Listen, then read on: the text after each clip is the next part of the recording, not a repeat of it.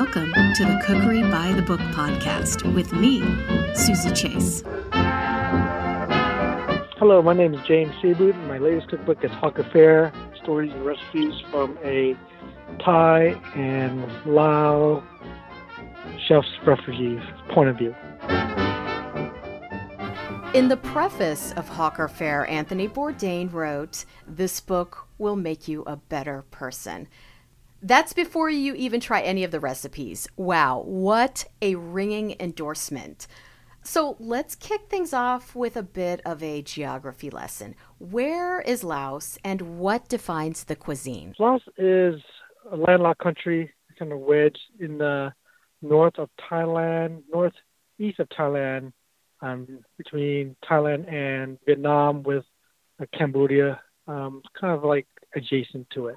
Being a landlocked country, you know, there's a uh, there's a lot of preservation uh, involved, like you know, um, like fish sauce and stuff like like the unfiltered way, unfiltered style fish sauce called padek. So that's kind of like the you know the basis of seasoning um, in Lao food that could be you know funky. It's just think about like you know anchovy, um, deliciousness. That's the way. And, uh, and spice levels, you know, a lot of uh, dried chilies. Also, it's very because it's landlocked um, jungles, you know, so a lot of uh, things are very herbaceous, um, bitter.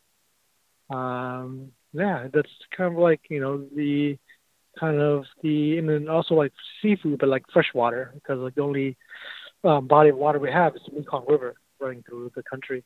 The first 125 pages of this book detail your family's journey. Take us back to 1981 when you and your folks arrived in Oakland as refugees. Uh, 1981, we arrived, you know, a couple of suitcases. Um, don't remember much. I was two at the time. Uh, we arrived in Alameda, which is like a small island right across the estuary from Oakland, and we stayed there for like a week until our social worker found us a permanent stay. Um, we ended up in Oakland on 25th and Telegraph, um, with a bunch of other fellow Lao families that pretty much has the same kind of story, but maybe coming from different parts of Lao. Um, so some people coming from Vientiane, some people from Luang uh, some people from Khai. Um, so it's uh, and that's that's how we settled, and that's how like the story became, and that was our our little Lao community, the little Lao hub there, just a one block, um, small block radius. So I read that Syhabout was the name given to your father by an immigration officer. What is your family name?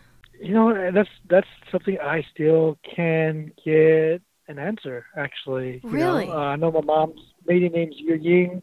You know, I, I I never brought up that conversation with my dad. Actually, but my parents were separated, so you know, I never had that conversation like how we did we derive this name? I googled it. There are not so many Syhabouts out there. yeah. You know, and the few Syhabouts that reach out to me, is like, are we related? I'm like, uh, I'm not sure. Maybe by last name, but you know, our kind of last name's kind of kind of made up. And that's what my cousins are telling me. I'm like, okay, so what's what is our real last name? Kind of like no one knows. It's kind of like this kind of cool mystery. It's like John Doe. Yeah. uh, you know, in a way. Uh, but you know, I'm, I'm eager to find out actually now. Um, but no, I kind of like like the mysterious of, um, of it because it's, I think it's the name's so unique. How I don't know how it got derived and and um, yeah, it's it's it's still an unknown mystery that's unsolved. I think I think I'm gonna leave it that way. I think it's much cooler. So there's Lao, Laos, Laotian, and then there's Lao Isan. Can you explain those? Yeah, the best person to explain this is uh, Professor Vinya um, Sysamouth, who's like I interviewed in the book. You know, what's the difference? So tell me the difference in Lao, Lao, and Laotian. Um, Isan is a region in what we call in Thailand, that's northeast, uh, which was once part of the Lan Xang Kingdom, which was part of Laos. So culturally, the Isan region of Thailand is culturally Lao, and Lao is Laos currently and back then it's, it's made up it's the most diverse ethnically diverse country in the world you know there's there's 40 plus ethnic groups and tribes and all have their own different dialects and different languages but you know, we're all we're all related because that's the genetic makeup of Laos.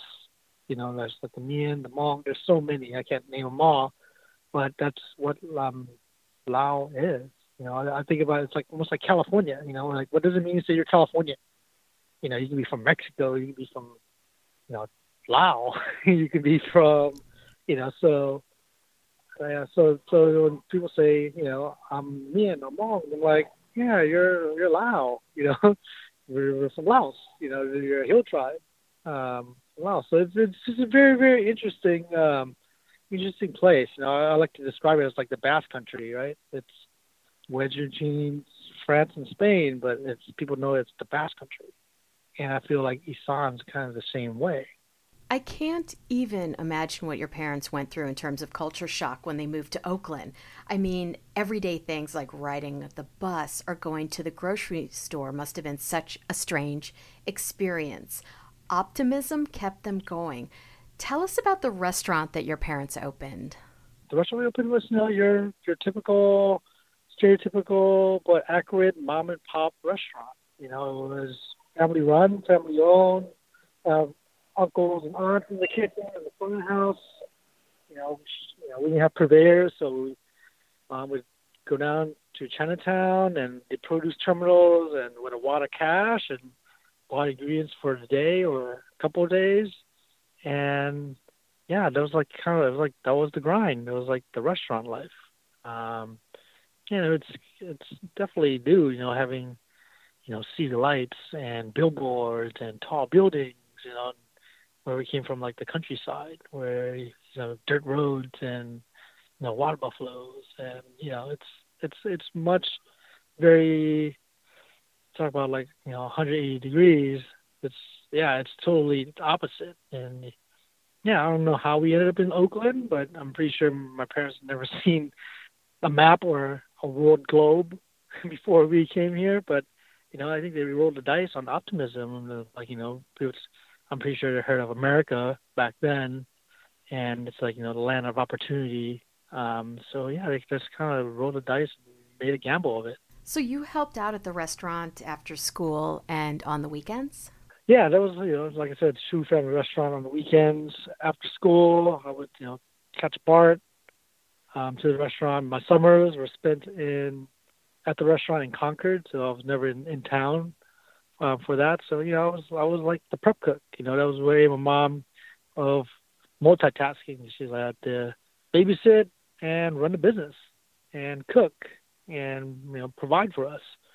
So it was you know that's the only resources we had, and we didn't we didn't have any other family um, in Oakland at that time. So we are to support us, had to be self sufficient in a way. Yeah. Was that when you figured out you wanted to be a chef? I figured out at a very early age I wanted to be a chef. There's something about uh, cooking was very, very stimulating to me, and that kept my interest. You know, I, I like doing it. I like food. I love, I mean, which you know, I don't know. I think there's a lot of seven, eight-year-old boys who love to run around with like a knife and like play with fire. You know, so but you know, I was I I just love eating. I eat everything. You know, and some things I wasn't allowed to eat. I, I wanted to try it. I'll sneak it in, you know, like you know, raw beef lob, and you're like, you know, you're too young to eat raw beef. You know, I, I wanted to try it anyways. You know, maybe because I was a vigilante. You know, kids don't like to love to do things where your mom don't tell you not to do, right?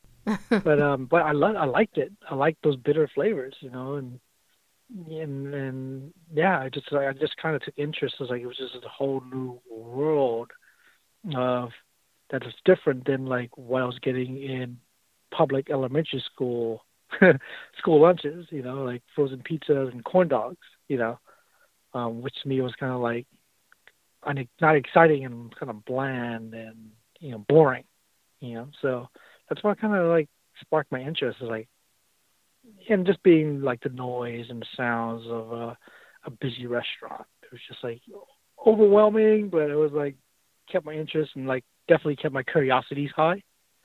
And that's how I got to love cooking. It's like every day is a new day, and you know, it was yeah, I just felt alive. When I started reading this cookbook and cooked out of it, I kept seeing strong similarities between Thai and Lao food. How did Lao morph into Thai?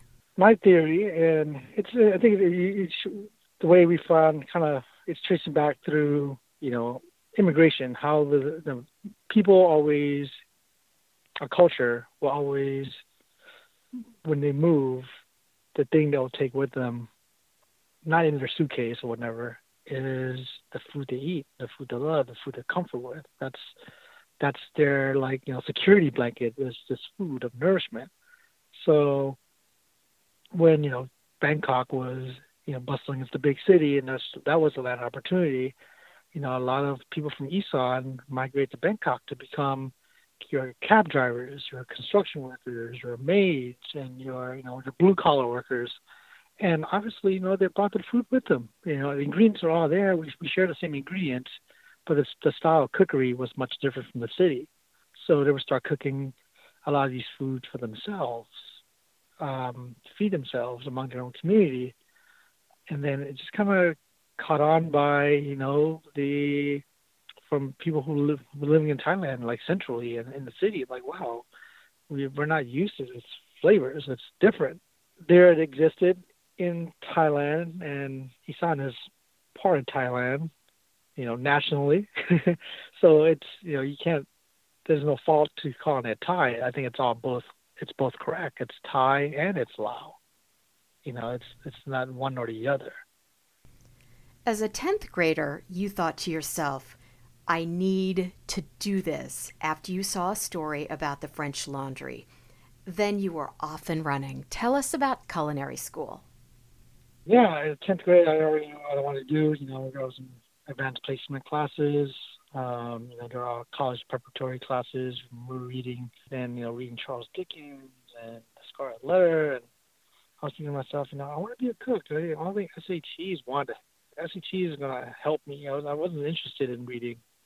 You know, but what that didn't that didn't like call or sing to me. What sung to me was like you know gourmet magazines and art culinaire and the French language cookbook, and you know, I was like, that's what kept my interest. That's what I wanted to read and wanted to do.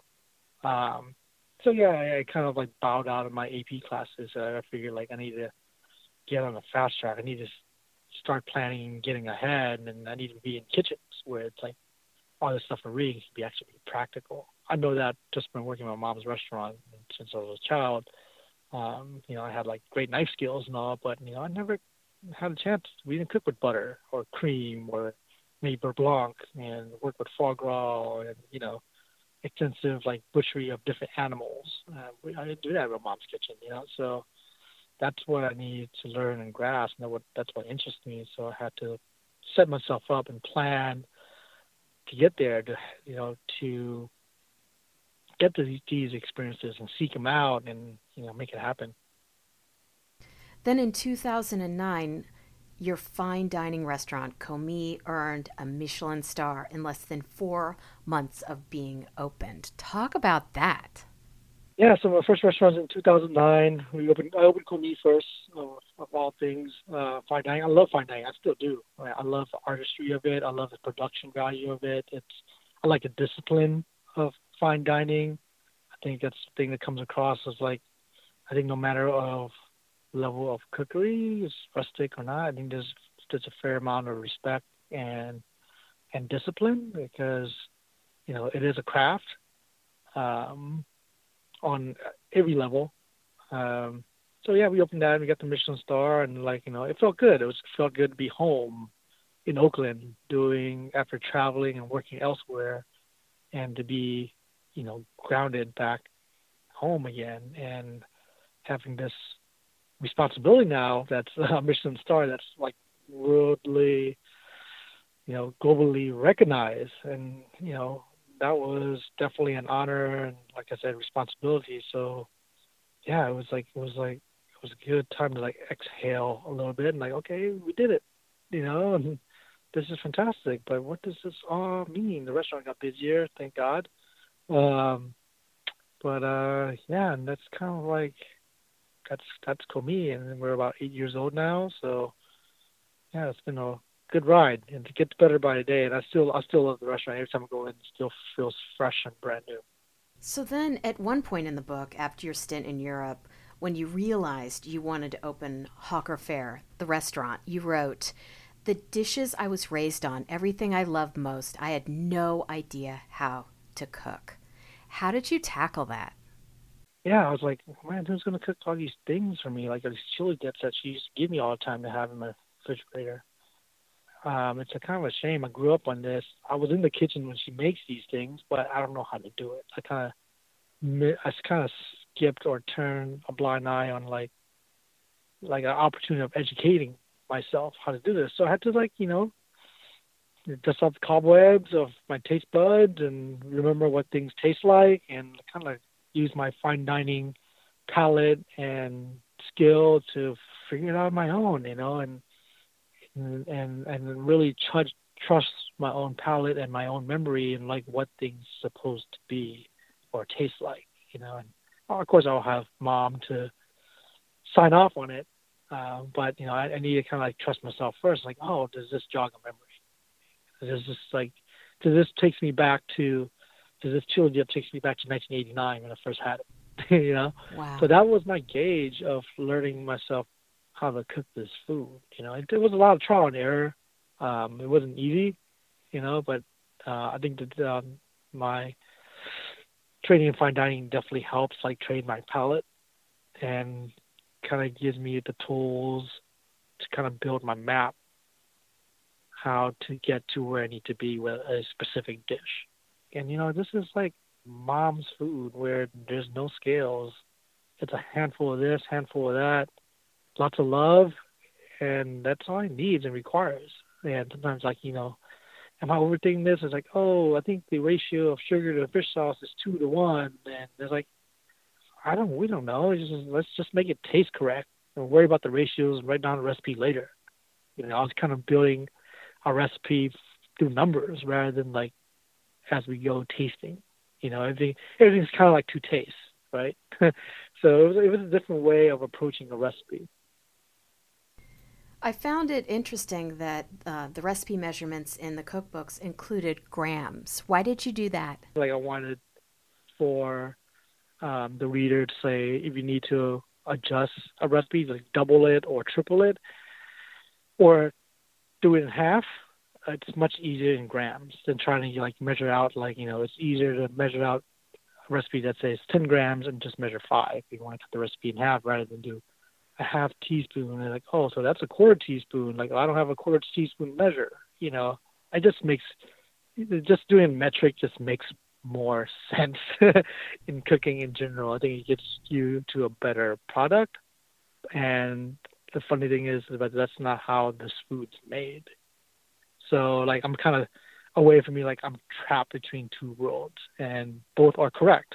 On Parts Unknown, Anthony Bourdain mentioned that it was only your second time back in Laos. Did you have that familiar feeling of home when you went there, or did it feel totally foreign to you?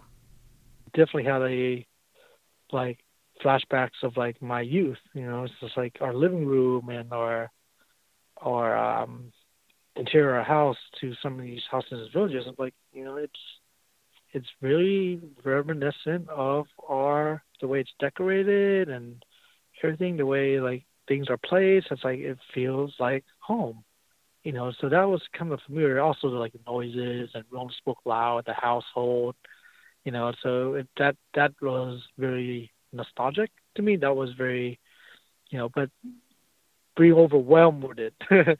that was different, you know. It's like kind of like everywhere, you know. It's like this is the way of life. You know, it's not just where our house is just oh we're different because we're different. It's like no, this is this is who we are, and that was like very eye opening and comforting, um, in a way.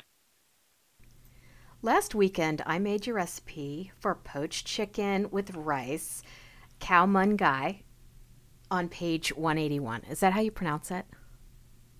Correct. Okay, good. good. This is the most delicious broth I have ever tasted in my entire life. And I'm actually making it again right now. It's on my stove as we speak. Can you describe this heavenly dish? It's a, it's a one pot dish. You know, you come home, you get this whole chicken, either from your yard. That's how we, we do it at home. uh, and then you know you make this beautiful stock uh, with it with aromatics, and then you take the chicken out. You kind of let it sit to room temp when it's fully cooked and moist. You always got to cook it on the bone, makes it more succulent. Um, and then you have this beautiful broth you can serve it by itself. But you know, you take that broth, there's so much of it because you need enough to submerge the chicken to poach it in. A gallon of rice. water. Yeah. So you cook that with the rice, and then it, it, it, it, it is one of those dishes where it all kind of connects the dots. You know, you have everything from the broth to you eating the entire process of of this dish. You know, minus the sauce, obviously. Um, and uh, yeah, it's just a very comforting thing. It's like something's like you know, one of one of those things where you feel homesick or like want to eat every day. Uh, for me, it will be like khao mun gai. Like that's like you know, rainy day, nice day on the picnic. You know, when you're sick, it just like over. It's like the equivalent of like chicken noodle soup. Oh, know? but like twenty million times better. Thank you. So, what's the deal with pink chicken? I always thought that pink chicken was undercooked, but in the book, you say that's not so. Yeah, I think it's more of a I think it's more of a cultural difference for me. Like even today, you go to Chinatown, you get like a soy sauce chicken, whatever, and they chop it up in the cutting board. It's bleeding. You know, we're there to cook the meat, not the bone marrow. you know, once you cook the bone marrow to where the point it's brown, the chicken's overcooked and it's no longer kind of enjoyable. It's not juicy. It's not as succulent. Um, so I think that's where it comes from. I think it's more like a cultural. A lot of it's like you know cultural differences of what we used to here. Where can we find you on the web, social media, and where can we find your restaurants? Um, my restaurants are in Oakland, uh, Commis's in Oakland, Hawker Fare's in San Francisco.